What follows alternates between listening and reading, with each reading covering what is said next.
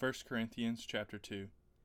In the last episode, we saw that God is the giver of wisdom. So, in this episode, we'll explore the wisdom of God as Paul demonstrates in 1 Corinthians chapter 2.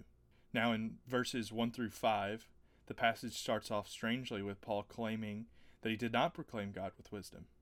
And when I came to you, brothers, I did not come proclaiming to you the testimony of God with lofty speech or wisdom for I decided to know nothing among you except Jesus Christ and Him crucified. And I was with you in weakness and in fear and much trembling. And my speech and my message were not in plausible words of wisdom, but in demonstration of the Spirit and of power, so that your faith might rest not on the wisdom of men, but in the power of God.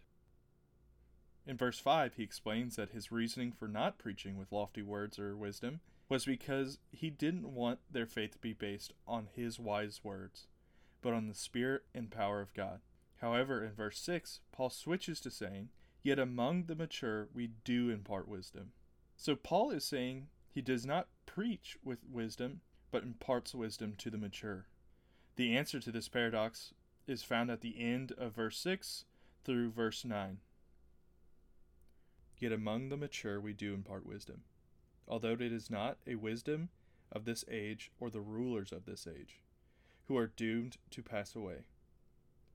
But we impart a secret and hidden wisdom of God, which God decreed before the ages for our glory. None of the rulers of this age understood this, for if they had, they would not have crucified the Lord of glory.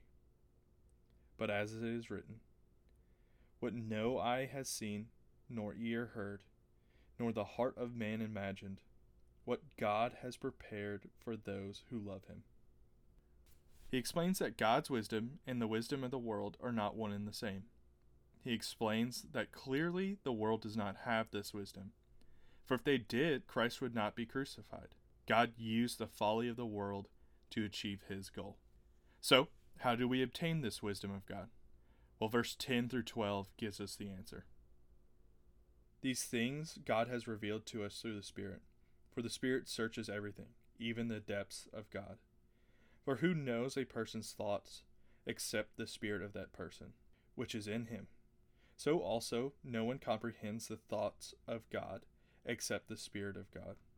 Now we have received not the Spirit of the world, but the Spirit who is from God, that we might understand the things freely given to us by God. He explains that the Spirit of God knows and understands the thoughts of God.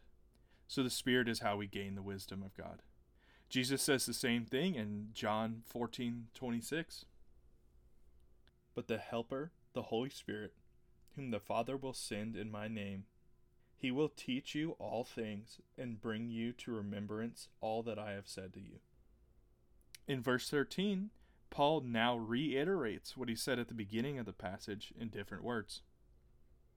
And we impart this in words not taught by human wisdom, but taught by the Spirit, interpreting spiritual truths to those who are spiritual.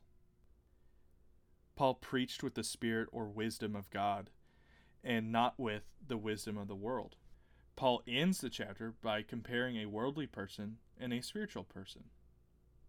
The natural person does not accept the things of the Spirit of God, for they are folly to him, and he is not able to understand them, because they are spiritually discerned.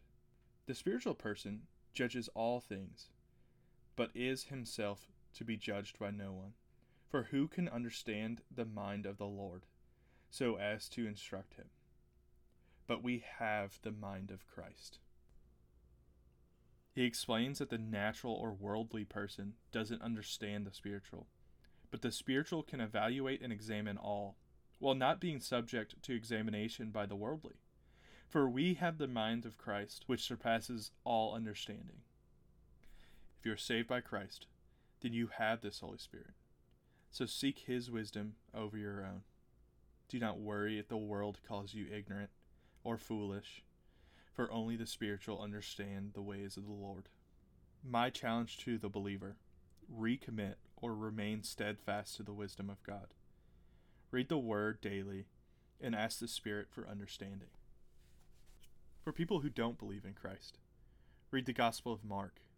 Think on the life, death, and resurrection of Christ. Ask God for clarity and seek to understand. For Jesus is the way to wisdom that comes from God.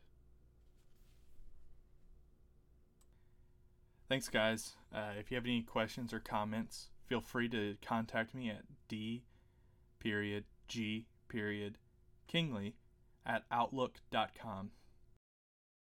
Also, be looking forward to a longer series on suffering. I plan on doing a study on all the Bible says about suffering, so look for that. It should be several episodes long, and the episodes might be a little bit longer than our normal ones.